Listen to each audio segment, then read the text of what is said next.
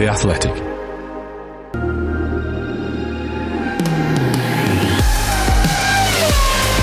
For so long, Williams' final win of the V10 era at the end of 2004 seemed like it would be the team's last ever victory in F1.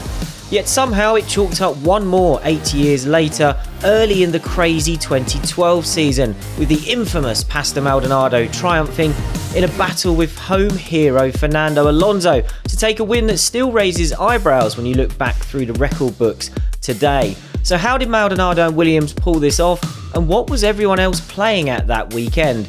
To help me, Glenn Freeman, answer those questions and discuss everything else that was going on during a memorable spell in F1 history where seven different drivers won the opening seven races of 2012 are Ed Straw and Karun Chandhok.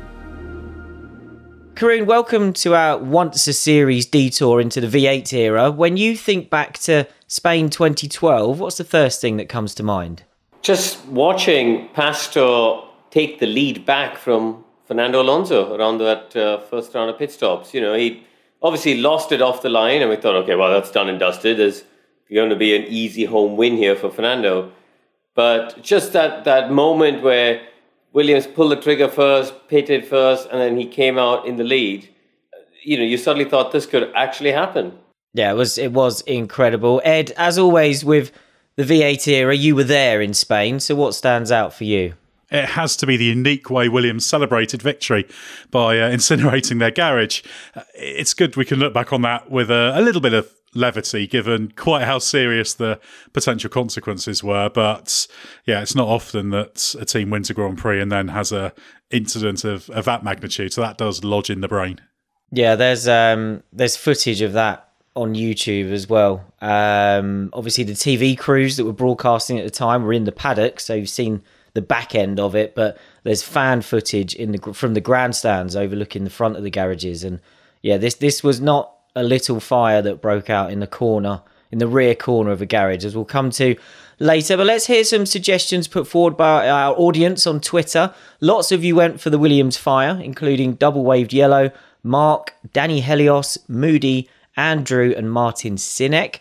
There's a couple of mentions of Frank Williams' wife Ginny being at the race to see the team win. Those came from Eric Barnes and Rachel. Lots of people went for the collision between Michael Schumacher and Bruno Senna, including Jack Byrne, Black Mask, and Danny Hoare. TC chose Lewis Hamilton's disqualification from qualifying, as did Ian Handley. Simon Ems says expecting Maldonado to bin it and being pleasantly surprised when he didn't, and Drew Gibson says, seeing the result before watching it and thinking it must have been a chaotic wet race or something. Thanks for all the suggestions, as always. There's, we had so many for this one. Sorry, couldn't get to all of them. Hopefully, some of you have already checked out our new Bring Back V10's merchandise range. So, to get yourself a t shirt, a hoodie, a mug, a water bottle, or a notepad, head to shop.the-race.com and look out for more designs launching later in the year. And as we get closer to the end of the series, make sure you get your questions in about the V10 era for our finale. As always, you can submit them to us using the hashtag BringBackV10s on Twitter, or you can email bringbackv10s at the-race.com. And if you'd like to get early access to ad-free versions of new episodes and your own exclusive chance to ask questions after the series has finished, among other benefits, check out the Race Members Club. To join, head to the-race.com forward slash members club, or just head to our homepage and look for Join the Race at the top of the screen. For now, though, let's bring back V8s.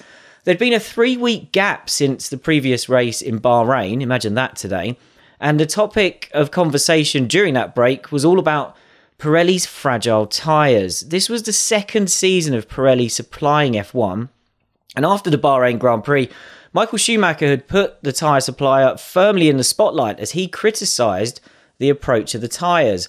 Schumacher told the BBC, The main thing I feel unhappy about is that everyone has to drive well below a driver's, and in particular the car's, limits to maintain the tyres. I just question whether the tyres should play such a big importance and that you can drive at normal racing car speed and not cruise around like we have a safety car. And if it is 80% of the field that has this problem, then maybe the tyre supplier should think about that. In a follow up interview with CNN before the Spanish Grand Prix, Schumacher said a quite famous line where he said, We drive like on raw eggs. and I don't want to stress the tyres at all. Pirelli didn't take this lying down, with its then motorsport boss Paul Hembery saying the Italian firm was just delivering the sort of tyres it was told to produce by F1. He also said Schumacher's Mercedes boss and longtime ally Ross Brawn was the leader for the teams, and he told us that Canada 2010 was the model they wanted. Canada 2010 was, of course, the race where the Bridgestone tyres fell apart on the strange Montreal track surface, and we got a chaotic and mixed up race as a result. But Karun, you had plenty of experience with the Pirelli rubber in 2011 in particular. Did you agree with Schumacher's suggestion that the tyres were too fragile? I think it was a very confusing time. You know, we'd gone from the Bridgestone era, and you know that that Canada 2010 race you talk about. I, I was in it, and I remember, you know, despite driving the the HRT, which was probably two, three, couple of seconds off the pace of the midfield, there was a moment I remember in in Friday free practice, must have been FP2, where I had a fresh set of tires and I caught and passed the, uh, the Toro Rosso. On, and I thought, there's something weird going on here.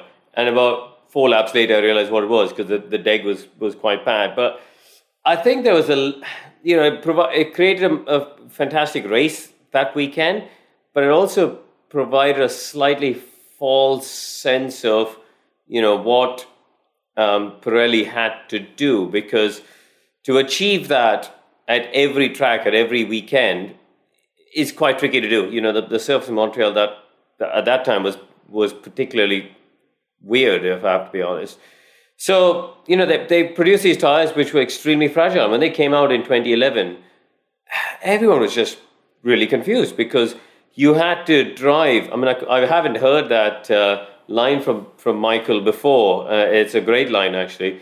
But um, you had to drive it so, so gently. You had to really underdrive uh, on the front axle in particular. And, and, I actually think that hurt Michael. Uh, you know, if you think about his driving style and what made him so successful in the, in the Bridgestone Ferrari era, you know, it was about braking and pivoting on the front and, you know, sort of brake steering on the front axle and get the rear of the car dancing around.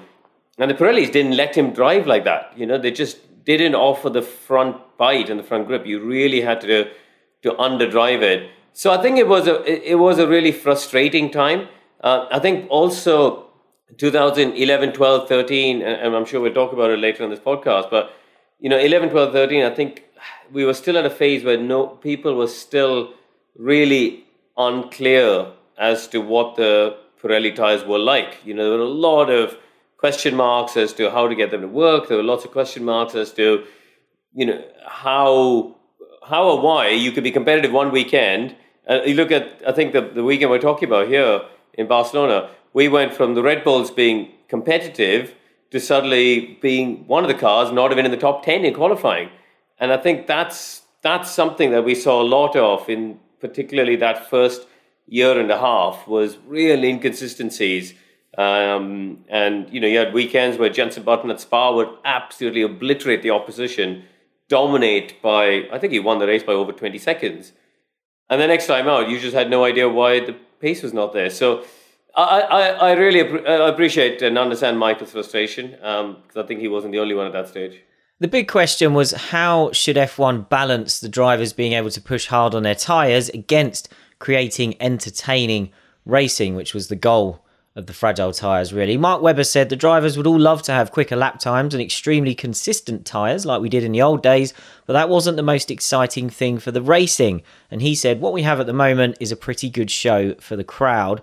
Webber's team boss at Red Bull, Christian Horner, sympathised with Pirelli for having 12 teams asking for 12 different things, and he agreed that from the fans' point of view, it has produced some very exciting races this year. McLaren's Jenson Button, who Karun mentioned there, we'll come back to Jenson later. He had some real headaches achieving any consistency in 2012 with these tyres. Jenson said, I have never been in a situation where there are so many teams fighting for victories at different circuits. It's tough for us to try and understand, but it's great for the sport and great for the fans. Ed, you were covering all of these races, the, the different winners, teams being quick one week and nowhere the next. What did you think? Was it good for F1?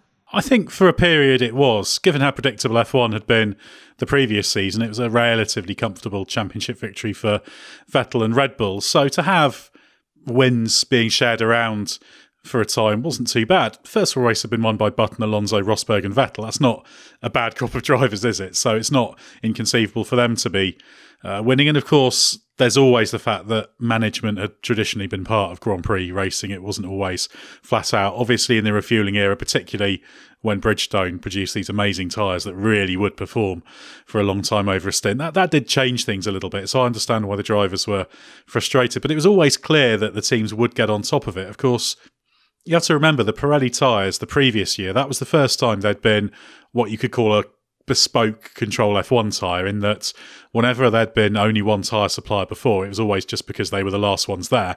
So their product was always developed as part of a tyre war, and that included Bridgestone that Michelin pulled out, but Bridgestone still had their tyre war produced tyres being used. So very, very different thing. And it always means that you're going to have drivers and teams complaining about the, the tyres what was clear is that yes, Pirelli were asked to produce the high deg tyres. The problem is they didn't really have the control over it that they wanted. The tyres were very temperature sensitive. What you really want is tyres that that degrade and have a, the right rate of wear as well, while drivers are pushing, and then you have this linear drop off if you like. So the drivers feel like they, they can push. It wasn't really possible with Pirelli. The quickest way to drive them was to manage them. So it's fair to say Pirelli wasn't doing exactly what it should have been, even though it was doing what it was asked. It's about the means of of doing it. So a, a mixed bag, but I think that comment that Webber made and Button you quoted as well, it is positive for those watching. And okay, if drivers and teams were getting a bit of a headache and not liking it for a bit, maybe that's not such a, a bad thing. But we're still going through this. Obviously, the whole thing about temperature sensitive tyres has only recently really been tackled by Pirelli. So yeah, it, it, was a mixed bag, but it was good that it was different. And certainly this was a memorable season, partly because of the tyres. Kimi Raikkonen, who was back in F1 in 2012 after two years away, had an interesting theory on the tyres. He felt there was nothing wrong with them, and the problem was that F1 cars were too heavy in race trim now there was no refueling. Kimi said, I don't think there would be much problem with these tyres if we would race with 50 or 60 kilos of fuel when we start. Previously, the pit stops were made usually after every 20 laps while we had less fuel. I think it would have been the same situation with Michelin's and Bridgestones if we would have as much fuel as we have now. These tyres are good in qualifying, they have good grip, and all in all, they are good tyres. Karun, do you think refueling plus Pirelli tyres might have been a decent combination? I mean, it would help, obviously. You know, if you have a lighter car, and we're talking about it a lot at the moment, just how heavy the current 2022 generation of cars are. Lighter cars make it easier for the tires. That, that's just logical.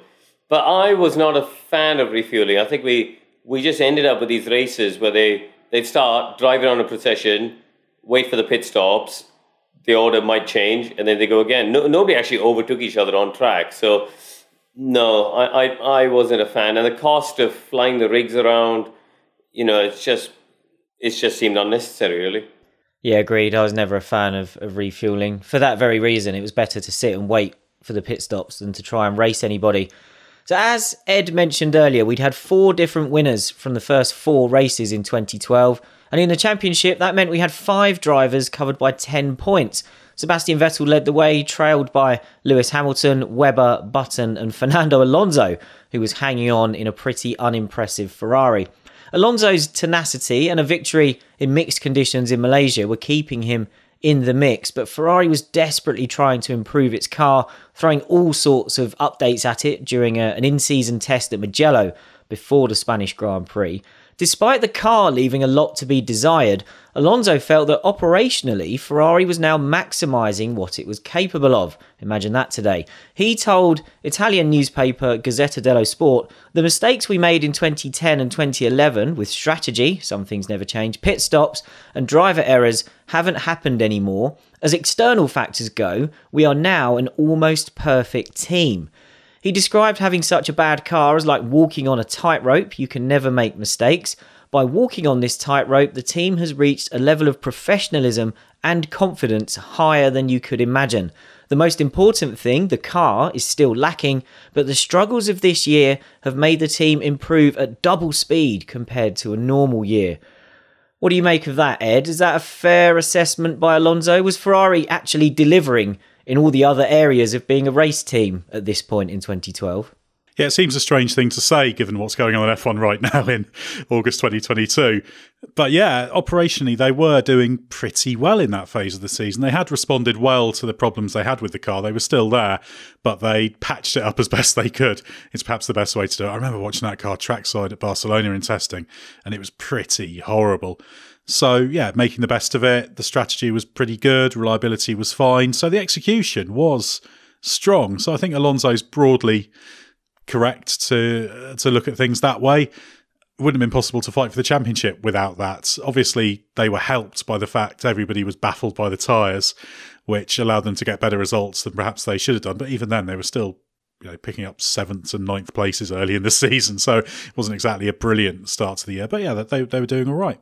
Unsurprisingly, Ferrari president Luca di Montezemolo had a few things to say on the fortunes of his team. He told Italian TV that he hadn't expected the 2012 car to be so bad because he was given a different impression by the engineers over the winter based on the data they had about the new car. He also made a couple of revealing claims about Ferrari, though, saying the team had become too isolated inside Maranello but and he believed it needed to bring in some fresh ideas from outside. He also criticised the, re- regulations, saying they wrongly made aerodynamics the fundamental element to win or lose, and he said that was the main reason Ferrari needed to recruit more aerodynamic competence and experience. Karun, what did you think of the rules package we had back in 2012? Was it too aero dependent? I think you'd have to say that really since what the mid 2000s you know, Formula One really became an aero formula.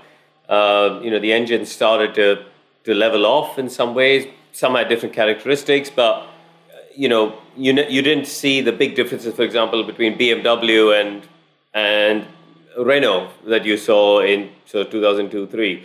So I don't think it was wildly different. Uh, I think he was probably a little bit sore about the fact that you know, they didn't have Rory Byrne anymore, and, the only other person who was in the same league in that era was, uh, you know, working on the car um, from Milton Keynes, and you know, the, the that Newey, Rob Marshall, uh, Peter Prodromou era at, at Red Bull, they had got that blown diffuser working superbly, hadn't they? And they they got the Renault. Um, Renault engine management system working well, so and the car just suited Vettel's driving style. But um, you know, we had this odd season in in 2012 where Sebastian only won one out of the first 13 races. So, uh, and I think that coming back to Ed's earlier point, so much of that was down to the tires. You know, it's um, I think it took until sort of Singapore for then Red Bull to to un- suddenly unlock the true speed and potential and understanding of the tires, and then he was just on a roll to the end of the race. So, yeah, I think that was perhaps um, you know standard Ferrari having a little pop at the rules. Ultimately, he's arguing with the laws of physics there, really, isn't he? Because you can't put the aerodynamic genie back in the bottle. It's such a dominance factor, almost regardless of what rules, unless you can somehow stop a car moving through the air, which is going to have that potential. It's very, very hard to do. And we should remember that Ferrari had some serious shortcomings with its facilities. Obviously, they tried to sort out the wind tunnel, but that didn't really work. I think, if memory serves this year, they did put the car in the Toyota wind tunnel in Cologne as well to try and diagnose some of their problems. So there were some weaknesses there as well on, on the aero side, but that's just what Formula One has to be. And short of stipulating the bodywork has to be unchanged. There's not a great deal that you can do when it comes to, to making it not aero dominated. I don't think that's a rules thing. I think that's just the way the world works. Yeah, and as, as Karun hinted, in fairness, uh, in any year of Bring Back V10's research where Ferrari aren't winning, I can find stories that are often Luca di Montezemolo calling for rule changes and blaming the rules. I'll give you a, heads up of what's coming later in the series. We're doing Imola 99, and even then he was complaining about the rules. And obviously, Ferrari were quite good at the start of 99. So uh, Ferrari never happy with the rules unless they're winning five championships in a row. But there was more Ferrari news going on around this time, and these were rumours, not for the first time, that it was interested in signing Mark Webber to partner Fernando Alonso. Red Bull boss Christian Horner dismissed the speculation, saying it seemed to happen every year, and joking that almost every driver in the pit lane has been linked alongside Fernando. However, there was more to this behind the scenes. After the following race of the year in Monaco, Webber went back to the Principality to meet with Ferrari team boss Stefano Domenicali on his manager Flavio Briatore's boat. This deal came incredibly close to happening, but in the end, Webber was put off by the terms of the contract. Webber said in his book, There was now a very real chance I would be joining the Prancing Horse. Flavio, Stefano, and Fernando all wanted it to happen. Contracts were sent, but they were for one year plus an option for the second year instead of the two years we were pushing for. I wasn't interested in switching to another F1 team for 2013 when in the July of that season they might tell me my services wouldn't be required for the following year. Ed, Webber at this point clearly hadn't made his mind up that 2013 would be his last year, so he wanted that security of the two year deal. Without that on the table, should he have been willing to back himself that he'd convince Ferrari to trigger the option for that second year once he was ensconced in the team alongside Fernando? Well, I guess if he was really desperate to race for Ferrari, then perhaps he should have done. But equally, I'd say why not back yourself to win the title in a team that's winning all the championships, where you're already established, which is what Red Bull was. Nice position to be in to choose between those teams at this point, but ultimately Red Bull was a better choice for Webber, wasn't it? Yeah, 2013 didn't go as he hoped, but yeah, if you're going to back yourself to do something special, then actually staying where he was made a lot more sense. And I can see why you wouldn't want to put yourself in a situation where you've got to, in a couple of months, nail it, particularly when you're going up against Alonso, doubly so in a Ferrari that's not entirely convincing at that moment. So, yeah, I completely get the thought process for Webber. What do you think, Karun? Is it a shame we didn't get to see Webber and Alonso as a partnership at Ferrari? I, I don't know. You know, I think uh, that you know the reality is by that stage, I feel like Mark was was on the twilight of his career, wasn't he? He he was winding down, and he very much had his eye on the long term, on the big picture. You know, Mark, to be fair, I think Mark learned a lot from David Coulthard about you know how you need to look at life beyond the driving career and how you need to you you need to set yourselves up with the correct alignments and the correct partnerships for for the next 25 30 years of his life. And if he had gone to Ferrari he would never have ended up at Porsche. You know it's it's and I think that was unquestionably something in the back of his mind. He he had already built up a good uh, relationship with Porsche a strong relationship with Porsche even during his Formula 1 days.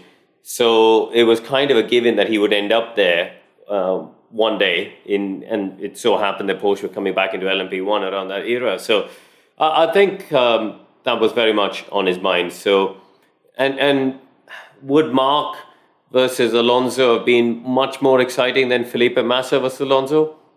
Maybe not. Um, so no, I don't. I don't think we were really deprived of a, you know, of any massive inter-team battle there. Another driver at the centre of driver market speculation was Lewis Hamilton, who was rumoured to be losing patience with McLaren after a sloppy start to the season, which wouldn't get any better in Spain, actually.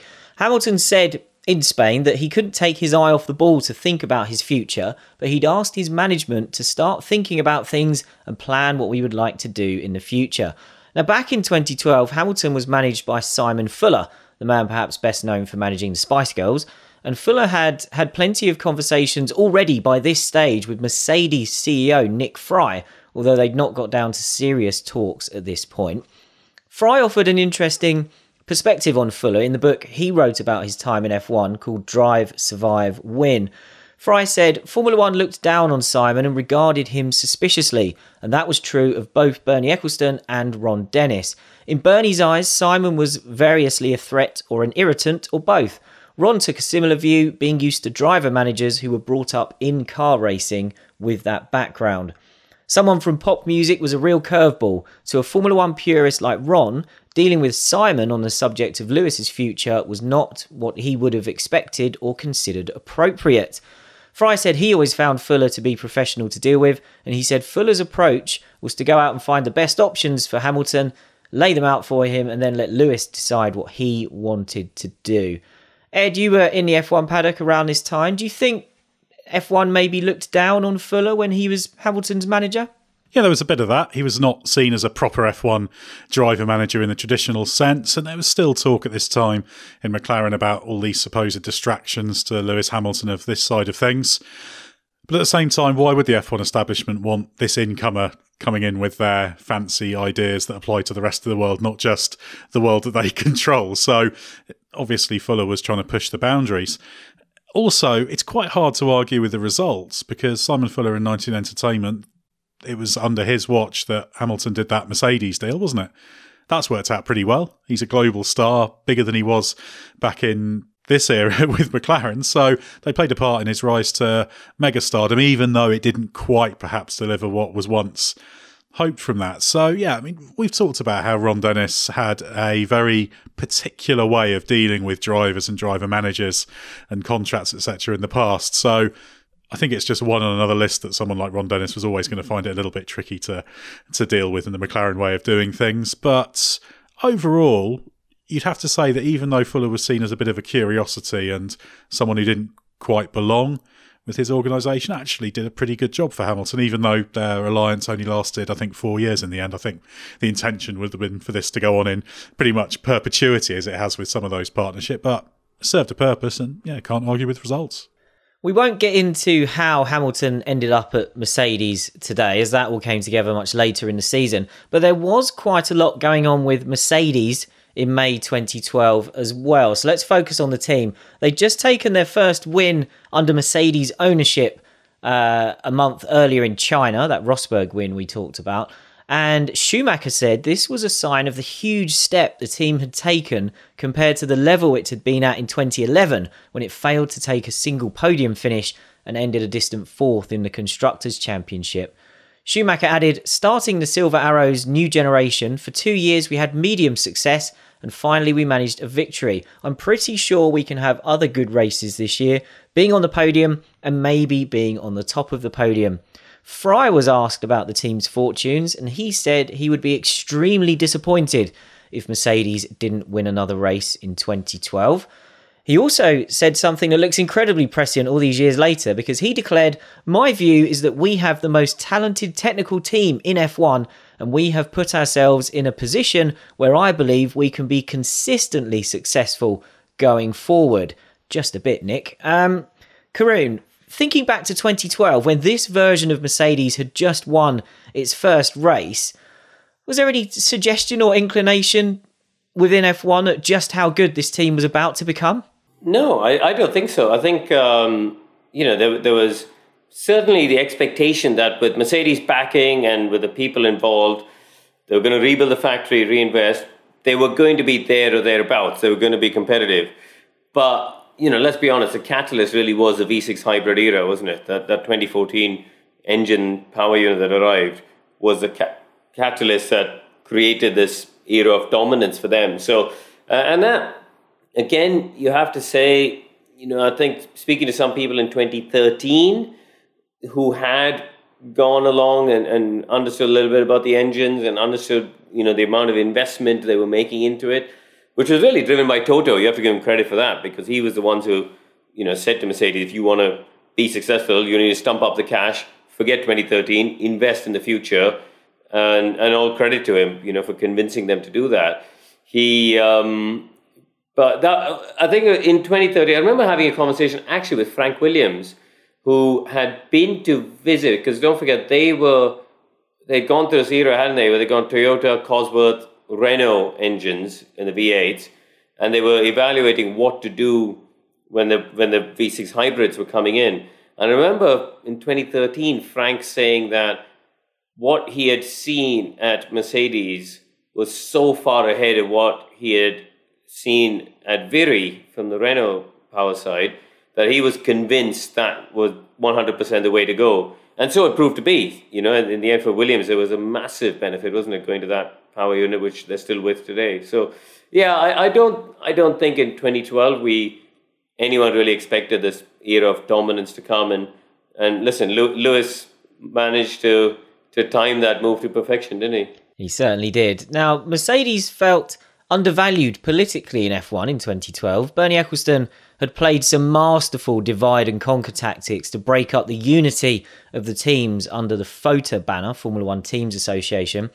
The teams had agreed initially that they would all hold out until the end of 2012 to renegotiate their Concord Agreement contracts with F1. Uh, because that would back Bernie into a corner as all the contracts would be up at the same time. But Ecclestone managed to get Red Bull to crack first by offering favourable terms, and that prompted Ferrari to jump ship and sign up as well. Other teams started getting themselves deals with various bonuses attached to them, including McLaren. Williams got a small one in the end as well. But Mercedes wasn't being offered such generous terms to sign up.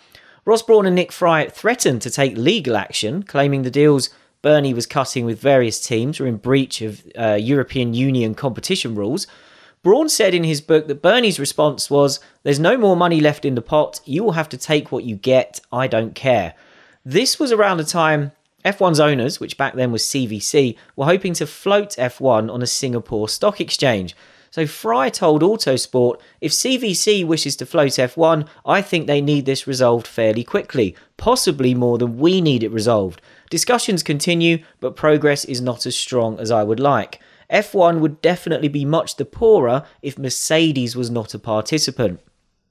Ultimately, Mercedes got the last laugh here, as later in the year it negotiated a deal with a bonus that could only be triggered if it won back to back championships and 24 races across two seasons. And as Karun mentioned, with the advent of the hybrid era, we all know how that turned out. But going back to 2012, Ed, before that deal was cut, were Mercedes being treated unfairly by Bernie during all this?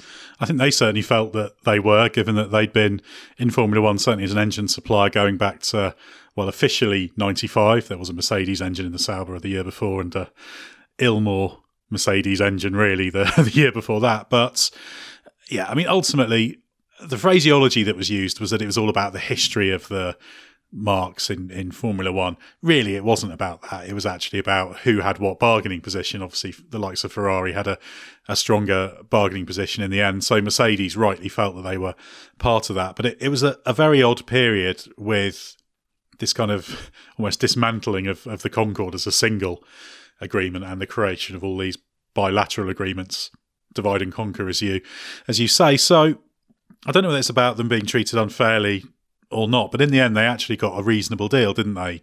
They obviously backed themselves to to deliver on it. Ecclestone's pretext would have been, well, you haven't won these championships. Well, they said, well, okay, we'll win these championships and then we get it. I wouldn't be surprised if you didn't think it was going to go quite that well, particularly with that race win target, which is, you know, two championships is one thing. That number of race wins over two years is pretty, a pretty high bar to clear, isn't it? So, yeah, I mean, in the ideal world, you'd like all teams to get the same terms, really, wouldn't you? That's what should happen. But that's not really been Formula One for a long time, has it? So whether or not they were being treated unfairly, I guess Bernie got what he wanted for a few years. Mercedes ultimately won through with a deal that they wanted. Let's get to the on track action then. Hamilton claimed pole position in an updated McLaren that featured a higher nose, and Lewis described it as one of his best ever qualifying sessions. However, he'd been asked by his team to stop on track after his final Q3 lap, and hours later, Hamilton was excluded from qualifying. This was because McLaren had realised he'd been sent out without enough fuel on board to be able to provide the mandatory one litre sample at the end of qualifying when he got back to the pits. To make sure the car still had enough fuel on board, they got Hamilton to stop before he made it back, but the rules required the car to get back to the pits under its own power to be compliant. McLaren's only hope of avoiding a penalty was to claim that Hamilton had stopped on track for reasons of force majeure, but the FIA stewards dismissed this because the car was underfueled due to a mistake by a team member. An FIA statement said, as the amount of fuel put into the car is under the complete control of the competitor, the stewards cannot accept this as a case of force majeure. It was understood that the mistake came about because when the car was filled up for its final run, the fuel system was originally set to drain rather than fill, and then not enough was put back in before the car left the garage. Ed, we mentioned earlier that Hamilton was having his doubts about McLaren at this point in 2012. Was this the kind of sloppy error that ultimately forced him to look away from McLaren for his future? Yeah, it was one of a number of errors they had that year, both in terms of just operational, whether it's pit stops, getting the fuel right in qualifying, whatever, but also reliability. And this is a team that had been stuck at this almost but not quite level for a few years at this point, very much with Red Bull dominating. McLaren would win some races each year, but they'd always find ways not to do it. The 2012 car was quick enough to win the championship that year. There's no question about that. Obviously, the the crowning glory, if that's the right phrase of this, was the gearbox failure while leading at Singapore later in the season. That was ultimately it was a quality control problem. It was a little bit of the mould that was left embedded in the casing. I understand that eventually shook free and then it was loose and then it caused the failure. So that's a fairly simple thing that really uh, shouldn't happen. That kind of gave Hamilton that final little impetus for actually, yeah, moving on is a good idea. So yeah, it's all part of the bigger picture of McLaren, a team that was creaking and not really keeping up with the standards that were being set by the likes of Red Bull. Hamilton called the exclusion extremely disappointing, while McLaren team boss Martin Whitmarsh said it was his decision to stop the car on track to make sure that it at least complied with the requirement to have one litre of fuel left. Whitmarsh accepted it was his mistake for McLaren to play it this way, and he said they could have called Hamilton in either at the end of his outlap or aborted his final attempt. Uh, Whitmarsh said, With hindsight, I was wrong, but I don't think I or very many people anticipated that as a consequence, we would be starting from the back of the grid. He could have just come in at the end of the outlap, but frankly, I did not expect the penalty that he received. McLaren indicated it thought Hamilton might just get thrown out of Q3 and therefore get to start 10th, but the regulations referred to exclusion from the whole session rather than the individual qualifying segments. So, Karun, would you agree with Whitmarsh that the penalty of being thrown out of qualifying entirely was a bit harsh? Listen, rules are rules. uh, so, I, yeah, I'm sure he would have liked to have only been, you know, disqualified from Q3 and start the race from P10. But it's it's been the rule for such a long time, hasn't it? If you don't have enough fuel, off, you're done. So, uh, not sure he had much of an argument there. Happened to Vettel later in the season as well, doesn't it? It's just standard. No matter what the reason is, you're done. And it's not just Formula One. It's a it's a rule you've got across many many. Frankly, I think most motorsport categories. So it's it's yeah. I mean, look, he was trying to perhaps make themselves feel a bit better, uh, but ultimately they made an error. So there you go. Hamilton's exclusion bumped Pastor Maldonado's Williams up to the front of the grid. Maldonado was consistently quick in qualifying, setting the fifth fastest time in Q1 and going fastest in Q2 before being second behind Hamilton in Q3. And news of Hamilton's exclusion started to ripple through the paddock while Williams was holding a big celebration for Frank Williams' birthday, which had been the previous month. Frank's son, Jonathan Williams, is a great friend of the show here and a regular guest on Bring Back V10s. So, for the first time in this episode, let's hear a little bit about that celebration and what it was like hearing the news that Maldonado was set to be bumped up to pole position. We were joined by an awful, by a lot of the paddock, and Bernie came, and uh, I think Damon sort of became the uh, the MC, was sort of the one doing uh, because the microphone system failed, and my dad's voice, as we know, was quite sort of quiet. So the motorhome was packed and not many people could actually hear. So, of course, Damon decided to, it was almost like when you've got a translator.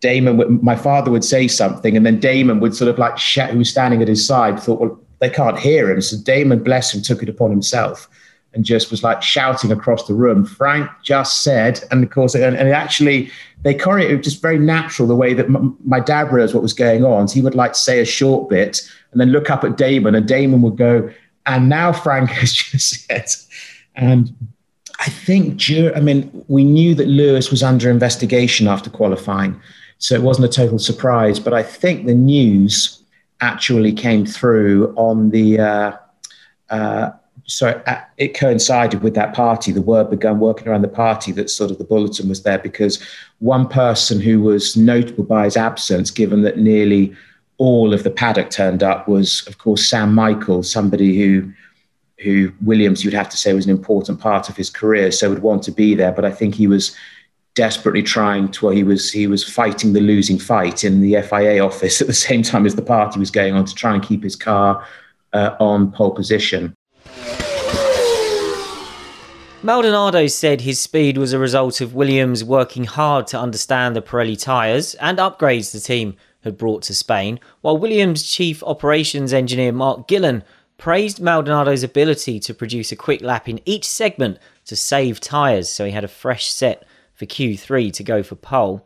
Of the other likely frontrunners, at Red Bull, Sebastian Vettel had to burn through an extra set of tyres to get through Q2, so he didn't run in Q3 while teammate Mark Webber tried to save a set of tyres by not running again in Q2, and he got bumped out, so ended up 12th on the grid. Well, well 12th in qualifying.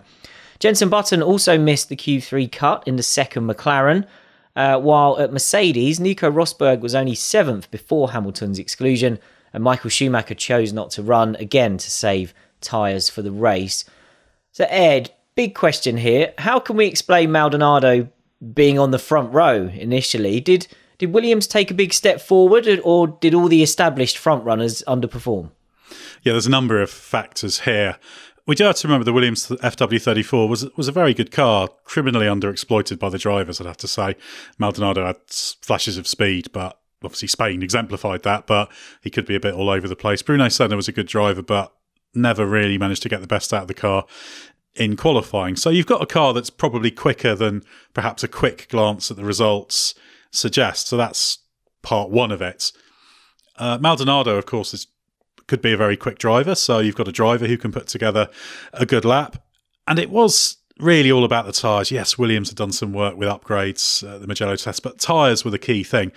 We've talked about the problems with managing them and drivers not being able to push, etc. But as part of this push to get the dead characteristics they want, they had Pirelli had changed the tyres that year. They're a bit more square shouldered tyres, for want of a better phrase. That changed the way the contact patch worked. So you had this problem whereby the rear tyres had a bigger contact patch and were a bit more prone to overheating because you were just there's just more contact patch to put put that energy in through.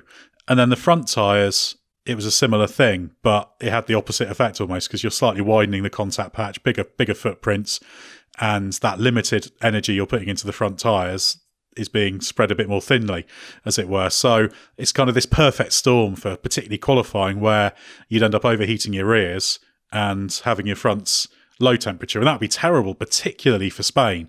You know, if you've got understeer through that long turn three and then you haven't got the traction at the rear coming out the chicane at the end of the lap, it just saps lap time. So Williams got on top of this and they were probably the first team to really get it with these uh, with these tyres in that year. And a big part of that was using the brakes, the front brakes, to heat up the tyre through the rim. That gave them a big help, and other teams cottoned onto this. So you have a little bit of everything in that you've got a quick car, quick driver, they've mastered the tyres, the circuit is ideal for making the tyres uh, work in this way, being a big benefit. There's all sorts of conspiracy theories about that weekend. I do remember one relatively senior Williams engineer joking a few years later about Special Barcelona 2012 tyres, but it was more that their lottery numbers came up in the fact that they were in a good car and had understood how to make those tyres work. It was just as simple as that. People talk about the tyres not meant to be that dominant, but it's the bit that connects the car to the track. So it's absolutely unavoidable. And in a Formula One where you're pushing everything to the limit, exploiting everything, the tyres are going to be a critical part of that. Doubly so in this aero era where suspension geometries were compromised for aero gain. So you were even limiting yourself in terms of the tools you had with the geometry of the suspension to have the kind of contact patch and control that you wanted. So it's just a, the nature of the beast. And if you look at Maldonado's lap, it, it wasn't an inch perfect lap, but it was a committed lap, a little bit reactive. That was what Maldonado was, but it just all added up to being genuinely, genuinely quick. It was just a shame that Bruno Senna, because he did struggle in qualifying, which I've always sort of thought was maybe down to lacking a proper karting career and all that foundation of getting the best out of tyres that drivers build up in that, that he couldn't join him. But yeah, Maldonado and the Williams, quick car that that uh, that weekend. Well, I remember speaking to Bruno on various occasions that season. He said he just couldn't get the feeling he wanted on the front tire with the Pirellis. Coming back to that earlier point about Michael, you know, Bruno was often quicker than Pastor in the races. Um, you know, I think back races like Malaysia where he overtook Pastor in the race, having qualified, you know, quite a few places behind him. But he just could not get the feel he wanted on the front tire. And and Pastor, he had some good qualities that year, didn't he? Because obviously we're talking about Spain, but I remember Singapore. He was in the top three. Abu Dhabi, I think he was third up on the grid there. Uh, I've written it down actually. There was another one somewhere earlier this year. I think Canada, perhaps he was competitive as well. So, you know, he he uh, Valencia was the one, wasn't it? He was third of the grid. Sorry, not Canada.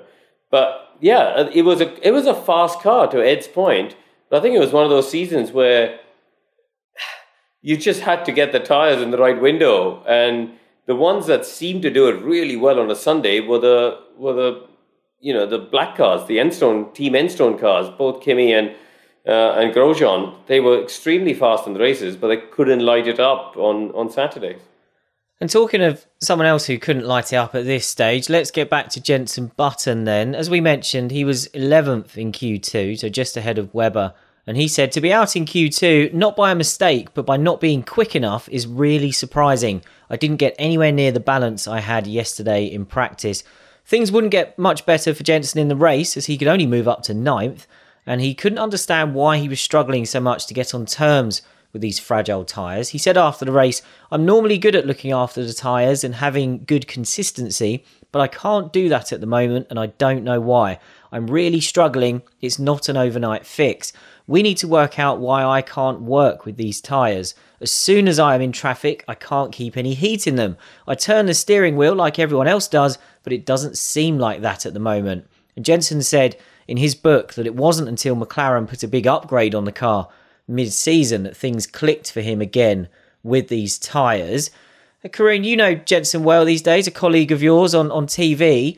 Why do you think he was so sensitive to the tyres at this phase in early 2012 where he had all these struggles? Was it something about his driving style that made him more vulnerable to it perhaps than others? I don't think it was specific to this era, was it? You know, Jenson was always a driver who really, really counted a lot on having the right grip and the right feel and the right balance. He couldn't necessarily drive around problems in a way that Lewis Hamilton could. You think of his championship winning year, for example, in um, 2009, and the British Grand Prix, when the tyre temperatures dropped off a bit. Even in the race, we would see him weaving around, trying to build up temperature in the front tyres as, as he went down Hangar Straight. So, you know, he was a driver who really relied on, on the car and the tyres being in the right window to give him the confidence. And if they were, he had an incredible ability to deliver performance. Um, but if they were outside of that, then he suffered a bit more perhaps than someone like Lewis did. Let's get into the race then, because joining Maldonado on the front row was home hero Alonso in that troublesome Ferrari. And this wasn't a case of the Ferrari suddenly being a great car, because Felipe Massa was 16th on the grid in the other one. Alonso took the lead at the start and held Maldonado off through the first round of pit stops, but Maldonado jumped him by pitting first at the second stops, helped slightly by Alonso getting held up when lapping Charles Pic's uh, Marussia. Maldonado then came in four laps before Alonso for the third pit stops and got held up slightly by the late stopping Raikkonen.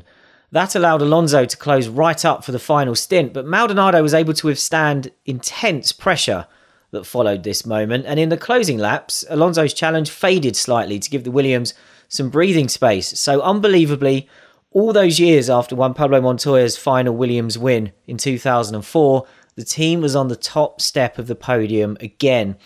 Maldonado said afterwards that he'd not been able to push that hard as the focus throughout the race was on managing the tyres. So when Alonso closed right up to him in the final stint, he was trying to make sure he kept the tyres alive to the end. And the team said they'd not thought about winning the race beforehand. Uh, Maldonado had been told the target was to bring home solid points and not go chasing the victory. Ed, we know that Pastor Maldonado, a much maligned F1 figure overall, we won't get into the debate about how valid that is uh, across the span of his career, but on this day, how good was this performance from him? Yeah, it was seriously good. Really, really good. Right from the start, actually, squeezing Alonso at the start, didn't over squeeze him, didn't cause a collision. Fought as much as he could in the first corner, didn't have a little collision, which you might expect would be the normal thing. Could very easily have had his front wing damaged. Had the patience to know the race would come to him, executed that undercut responded to the pressure and having to manage his tyres. There were countless ways Maldonado could have won could have lost this race but he didn't take any of them. This was a day on which like everything came together and he had the the right mental approach to produce this kind of victory. It's it's no exaggeration to say this was the exemplary execution of a race win. It was it sounds stupid to say it because it's Maldonado, but it, it, had the the Schumacher quality to it in that it was just doing everything you needed to do at every point to make it happen, regardless of the pressure. And when you're doing this against Alonso of all people, relentless, yeah, the Williams was the stronger car that day, but this is Alonso versus Maldonado, so it was going to be a, a, a, tricky one. So honestly, I think it was a really good performance. The funny thing is, it never completely surprised me that Maldonado won a Grand Prix, but the way he won it and the track he won it at was not the one that I'd have picked. I'd have gone for a, a Monaco type uh, one for him because he was mega around there and he, you know, he could hustle a car and he was quick. But this was beautifully executed by Maldonado and very much merited on his day of days. Just a shame that the factors that had to align for him to get this kind of result were so extreme that it was never going to happen again, was it? This win prompted plenty of talk about Maldonado's reputation, which, as I mentioned, to this day is that really of an accident prone pay driver, whether that's justified or not. Frank Williams said afterwards that he wouldn't deny money was part of the reason Maldonado was in the team, but he added if we thought he was a wanker, he wouldn't have got into the team no matter how much money he had. And Frank added, he fully deserves to be in the team with or without the dosh. We've got a real racing driver. I am just astonished by the way he controlled himself and didn't make a mistake at all. Williams board member Toto Wolff, whatever happened to him, was in a feisty mood on this topic as well. He told Autosport post race that it was being diplomatic to suggest Maldonado had silenced his critics, as Toto felt he had shut them up. Wolff added, Pastor has been very successful in attracting partners, and many others have been too. So let's forget about this phrase pay driver, as we have to get used to this situation in the future. The economic environment in racing has changed. Karun, you raced against Maldonado in GP2. Do you think his reputation as a wayward pay driver was unfair? It was a little bit unfair, but at the end of the day, he did come with a load of funding from PDVSA um, and you know, he, I mean, he crashed into me twice in GP2 years. Um, and I, I, remember, you know, we, he crashed into me start of Monaco 2008. And then 2009, we were on the front row together. And I remember walking over to him on the grid and I said, look, let's just get through the first corner first and let's not have a shunt. Uh, and then we'll sort of, whatever happens, happens. I mean, I, I was almost happy to give up give up uh, uh, fighting for the for the lead into the first quarter just to get round. And he, he was that sort of character. Um, I think my favorite one. Sorry to digress a little bit, but my favorite one was the first GP2 round of 2008. He was teammates with a driver called Andreas Zuber, um, and they they managed to hit each other as teammates. They managed to hit each other four times within one lap, and then they both came in to retire at the end of the lap. But yeah, listen, that was Pastor. You know, he, when he put the helmet on, the red mist would come down. He was just sort of enigmatic character. And what really confused you was when you saw him outside. And I got on personally very well with Pastor. You know, we would often have dinner together, and I got to know you know his wife Gabby and his his dad and things like that. And we would often have dinner, and he was the most placid, calm character that you could imagine. You just the, the contradiction between what was going on in the car and outside was just incredible. I always remember going through a sequence, I think it probably was during that season, of speaking to Maldonado after the race, running through an accident that he thought wasn't really his fault. And you could have a very polite, civilized conversation with him. He was very friendly about it when you, you'd sort of be saying, yeah, but it did look like you did this and that's what caused it. He was very, uh, uh, so I absolutely back up what Karun said at the car. But the strange thing with Maldonado, I think he only scored points 14 times in F1 okay, he had some weak cars at times. The previous year with Williams wasn't great. The year after wasn't great. But he only scored five points, uh, five points finishes in that season in a strong car. And of course, the next uh, race after Spain was Monaco, wasn't it? So we're all thinking, well, Williams won in Spain, Maldonado at Monaco in a good car. What can he do? Well, what did he do? He had a completely pointless tussle with Sergio Perez in a practice session and got himself a grid penalty straight away. And that, in a microcosm, is Pastor Maldonado just all over the place. I think on track, particularly when around other cars in the wheel to wheel stuff, the red mist was very, very much there. But underneath all of that, genuine, genuine, genuine ability that was usually unchanneled. But I think it's important to stress that Spain really, really, really did work. He really did keep it all under control and deliver. And when I was watching that race, I was thinking there's going to come a point where just something happens. There'll be a bit of brain fade. He'll make a mistake, but he was rock solid, really well deserved. Williams's roller coaster ride over this weekend wasn't quite over even after the checkered flag. It was around 90 minutes after the finish, and not long after the team's celebration pictures were taken, a fire broke out in the Williams garage, and this, as I mentioned at the beginning, was a big fire. Smoke was billowing out of the front and the rear of the garage, and it took the quick reactions and the help of personnel from several teams to help get this under control. Lots of team members were treated for minor injuries or smoke inhalation, and one person suffered burns. Let's hear from Jonathan Williams again here, as he was in the garage when this fire broke out, as was Frank Williams.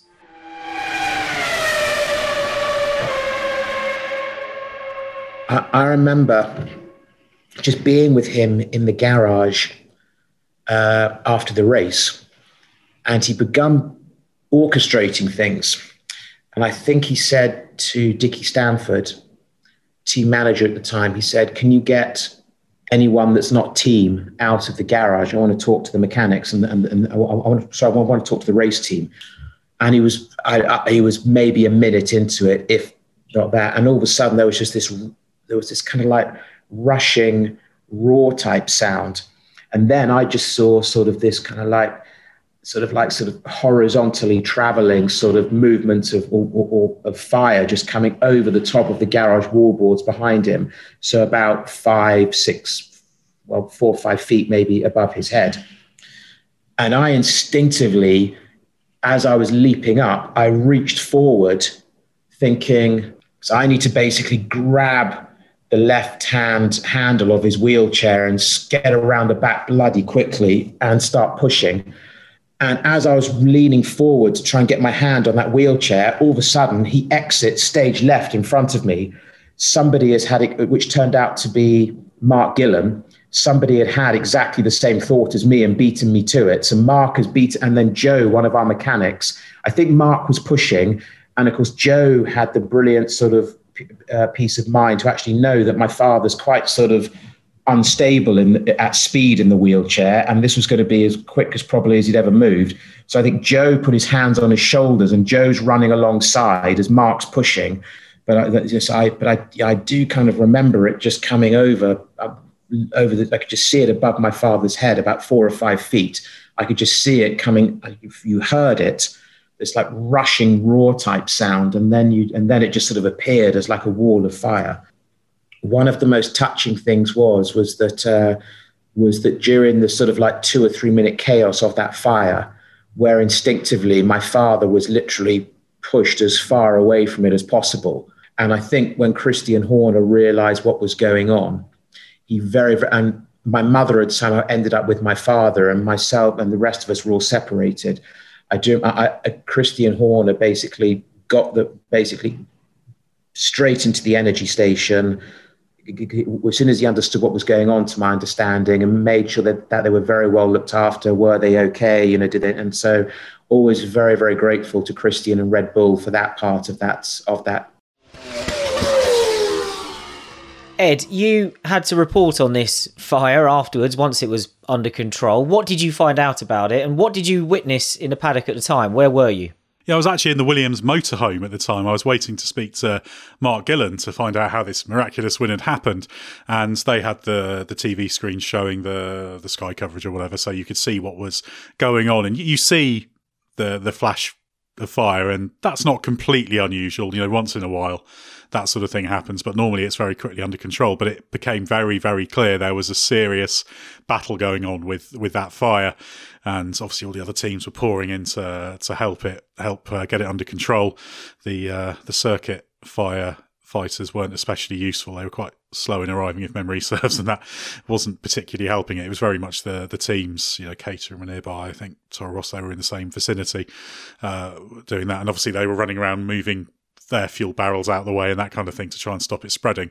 I must admit, I do remember you're watching it with concern, and I, I distinctly remember thinking, almost at the point where I might need to just to go and get my bag and laptop and passport and everything out of the media centre because if it got out of control, it could have taken out the whole pit building. It's not an exaggeration to to say that. So very very serious. As I understand it, the when they did a report into it, the FIA looked into it it was put down to to a spark igniting some fuel vapor, which then basically blew the fuel store. As I understand it, it was while Bruno Senna's car was being drained of fuel because he'd retired, so his car was in the garage. Maldonado's actually wasn't because it was in parc fermé, but because Senna had retired relatively early in the race, he was back there uh, in in the garage and. That's one of those. Well, there's there's that conspiracy theory about oh they were burning they were burning it to hide the evidence, which is complete nonsense we've heard a description of how massively dangerous the whole thing was, so there was no element of it being deliberate. I think what happened is there were a number of safety procedures that they should have had for this kind of fuel activity that weren't necessarily entirely followed, should we say. So they tightened up all on that to stop it happening again. So it was a bit of human error. And you know, you're moving fuel and fuel vapor in particular. It does only take a spark to ignite that and have huge, huge, huge consequences. So yeah, that they not only did Williams instigate some um, procedures, the FIA got involved and said to teams, right, this is what you need to do to make absolutely sure you yeah, you do it right. So very very serious incidents. Looked for a minute like it might get completely out of control, but thanks to the the efforts and the quick thinking of uh, of just team personnel, it was just a footnote to this race rather than something far far far more horrendous. Yeah, thank goodness for that. And uh, fortunate, as you heard there in Jonathan's story, uh, Ed was waiting for Mark Gillan, but Mark Gillan was actually in the garage at the time, helping get Frank out of the uh, of the garage. That was a much better use of his time than speaking to you. To his credit, uh, he gave me a call the next morning. I think I was at Girona Airport waiting to fly back, and so after he sorted it all out, he gave me a call to talk me through the miracle of the weekend. Oh, good. Yeah, a touch of class there as well uh, remembering the little people like Ed Straw. Maldonado's win denied Alonso a victory on home soil, but Alonso was happy and surprised to come home second, which left him tied on points with Vettel at the top of the championship. Ferrari weren't getting carried away though. Alonso said, We still don't know where we are, and he said he felt Ferrari had overperformed and other teams had underperformed in Spain. He added, What we can say is that we had the most difficult start to the championship with a car that was not competitive at all. And after one quarter of the championship, we are leading with Vettel. So we have to be proud of our position. Maybe not so proud of the competitive package we have, but we are working on that. Team boss Stefano Domenicali backed Alonso up, saying Ferrari still needed to take a massive step with its car. He said there were clear signs of progress from all the work going on at the factory, but we know it's not enough. So, Karun, let's examine Ferrari's result here. Was second place a good result for Alonso in the circumstances, or does this have to go down as a missed opportunity given all the other front runners were out the picture and Alonso was beaten by Williams?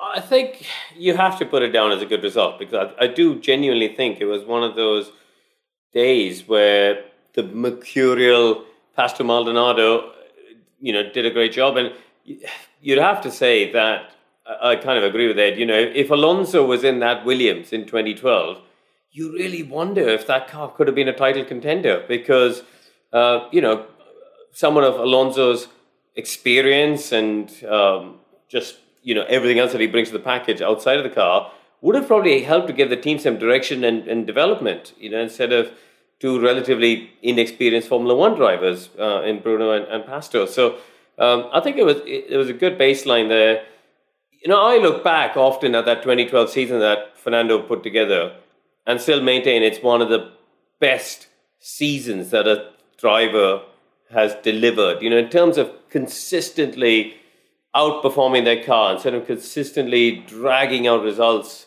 where, you know, it didn't deserve to be often. Fernando's season was was stellar. Uh, you know, the fact that he only won the championship, sorry, lost the championship by three points at the end is a you know is an incredible reflection on on just how good he was. And he'd have won the championship if it wasn't for a couple of first lap incidents, Suzuka and Spa, if memory serves well. Spa certainly we all remember with the Grosjean triggered incident, but yeah, he absolutely did everything he could to win that championship in a car that was it wasn't the worst car in the field. It wasn't a 2010 HRT, but yeah, it, it was it was certainly not the best. Yeah, we had uh, a lot of responses actually to the to the opening question. Were people saying uh, people saying this was the race that if Alonso could have beaten Maldonado, he obviously would have won the championship. But as you say there, Ed, there were some more obvious places he uh, lost points or had them taken away from him. But Alonso only just held on to finish second here, with a charging Kimi Raikkonen finishing less than a second behind him in third. Raikkonen made his third and final stop later than the leaders and came out of the pits 22 seconds behind Alonso with 18 laps to go.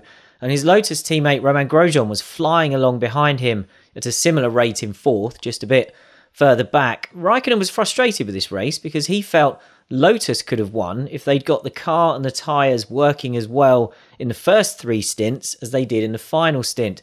Kimi said, If we had done everything right from the first part of the race, we could have put, has, put ourselves in first place.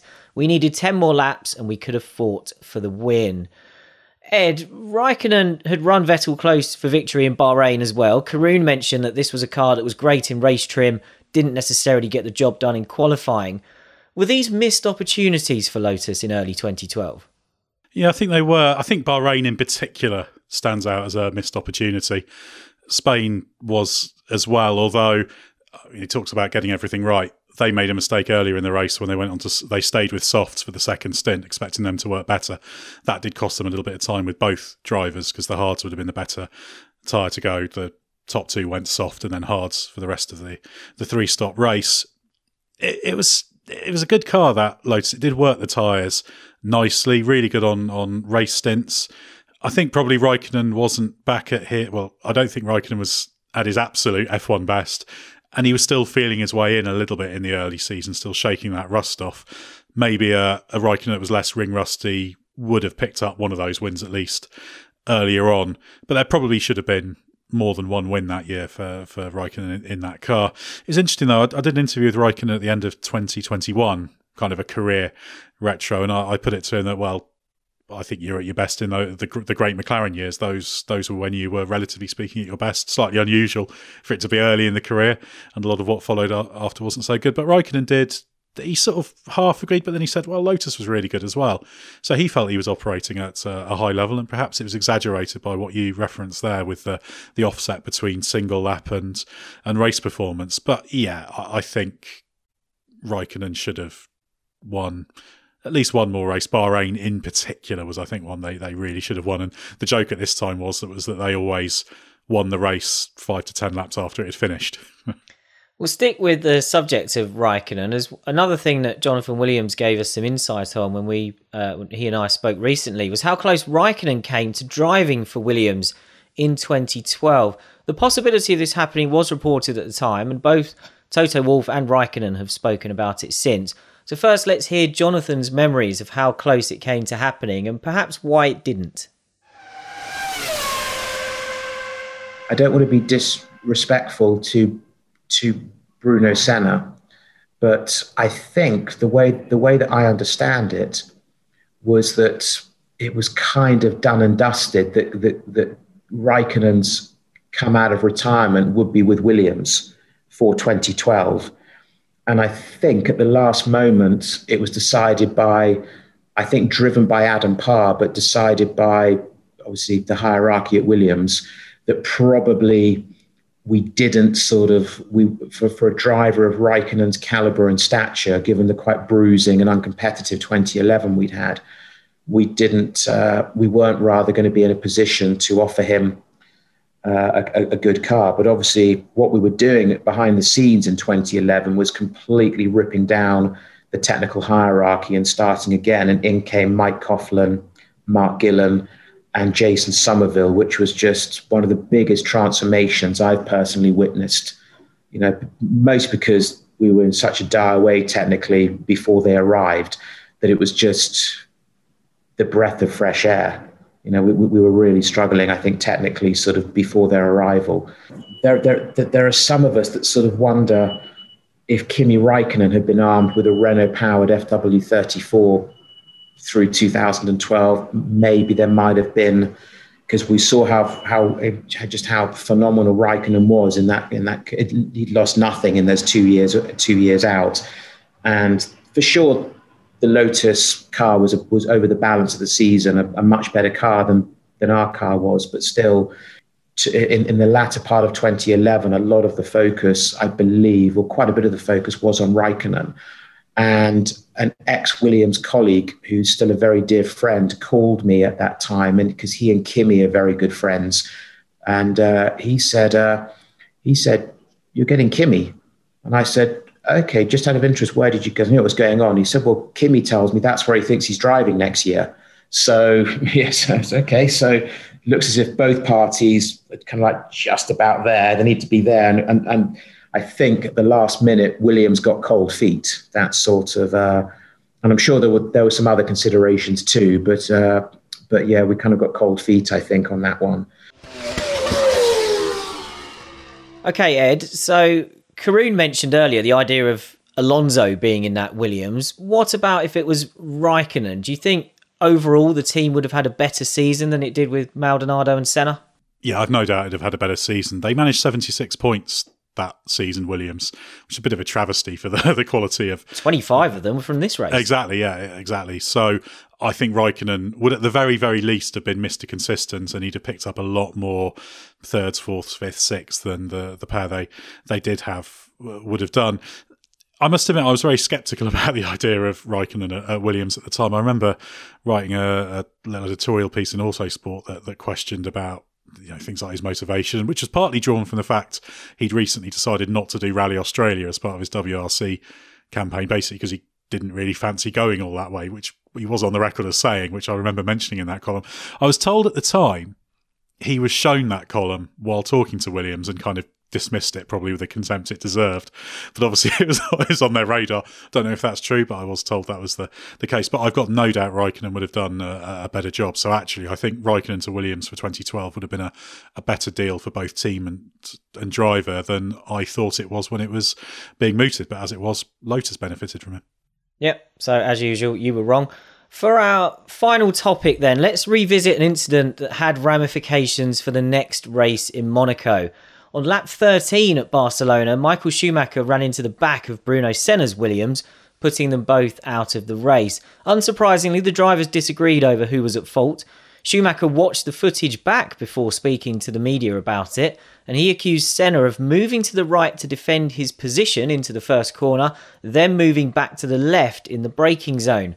Schumacher said he tried to move across to the inside to avoid the Williams, but it was too late and he slammed into the back of Senna and Michael said he hopes the stewards would understand the video pictures well enough to realise it wasn't his fault. Senna's response was, of course, he's not going to say it's his own fault, and Bruno felt Schumacher misjudged the difference in braking capability of the two cars as Schumacher was on new tyres and Senna was on worn rubber. Despite Schumacher's uh, plea, indirect plea to the stewards that uh, he was blamed for the crash, and this famously landed him with the grid penalty that cost him his pole position in Monaco. So, Karun, how would you analyse this crash? Would you agree with the stewards that it was Michael's fault, or was Bruno moving around too much approaching turn one? No, I think I have to agree with the, the stewards on this occasion. Uh, you know, I think it, it, it almost seemed like Michael just misjudged how close they were to the corner. I think uh, you know that in that last move when he obviously Bruno went to the, the middle, Michael went behind him, you know, from, from left to right and ran to the back of him, uh, almost not realizing that they were coming up with the braking zone, or maybe he, he didn't realize how early Bruno was going to brake. Uh, you know, clearly his immediate reaction on the radio, I think, was to call him an idiot or something like that, uh, which which you know became pretty evident pretty quickly that he he didn't think he was at fault. But you know, the reality is when you watch it back, uh, he he was the car behind, running into the back of the car in front. It was such a shame that this happened. Really, it was one of a number of instances Schumacher had in that second career, but. That Monaco pole position that you said it cost him would have been such a great moment, wouldn't it? Although it would have not only put a different spin on Schumacher's return because he would have got that extra pole, but also he'd have, let's say, executed the race right, stayed in the lead at the start, stayed ahead through the pit stops, he could have been leading when he retired from that race. Because I remember, I remember asking Mercedes, "So is anything to suggest anything that happened in that race caused the uh, the failure that put him out of it?" And they said, "Well, no, there's no reason to think it would have would have happened, wouldn't have happened if he'd started at the front." So that would have put a bit of a different spin on things, as well as potentially maybe even the uh, the Williams pit fire wouldn't have, have happened because Senna's car wouldn't have been back at that stage. You you never know. So it's funny how early in the race a, uh, a, relatively insignificant incident down the order can have such ramifications, not just to that day, but what happens um, a week or two later. Yeah, I'd never quite made the connection with the fire as well. Because I guess, yeah, if, if, Bruno had finished the race, he'd have been up in normal parc fermé over the rest of the cars, wouldn't he? So huge ramifications. I was I was uh, in a grandstand at Casino Square when Schumacher got that pole position in Monaco and the place erupted. Like you know, everyone's hanging off the balconies. The whole grandstand was cheering, and I looked down at my phone. I had a message from you, Ed, saying, "Remember, he's got a grid penalty. He's not on pole," and it was very, very deflating. And uh, yeah, what a shame. What a how differently. Even if he'd have retired, that would have been a, a glorious failure um, and a story we'd still remember now instead of frustration of the lost pole position. But that's where we'll leave things for Spain 2012 then. Thanks to Karun and Ed for joining us for this trip into F1's V8 era. And if you enjoyed listening to this and would like more V8 episodes in the future, be sure to let us know. Get in touch with me at GlennFreeman39 on Twitter, or you can use the hashtag BringBackV10s or email BringBackV10s at the-race.com. And make sure you submit your questions for our series finale too, which is only a few weeks away now. Before we get to that, we've got three more regular episodes for you, and to take us back into the comforting arms of the V10 era, next time we're heading to the 1999 San Marino Grand Prix that I mentioned earlier. Depending on your perspective, this race is either famous for Jacques Villeneuve qualifying fifth on the grid for BAR, then failing to get off the line, or you might remember it as the race where Mika Hakkinen crashed out of the lead, the first of two big errors he'd make that year on Ferrari's home turf.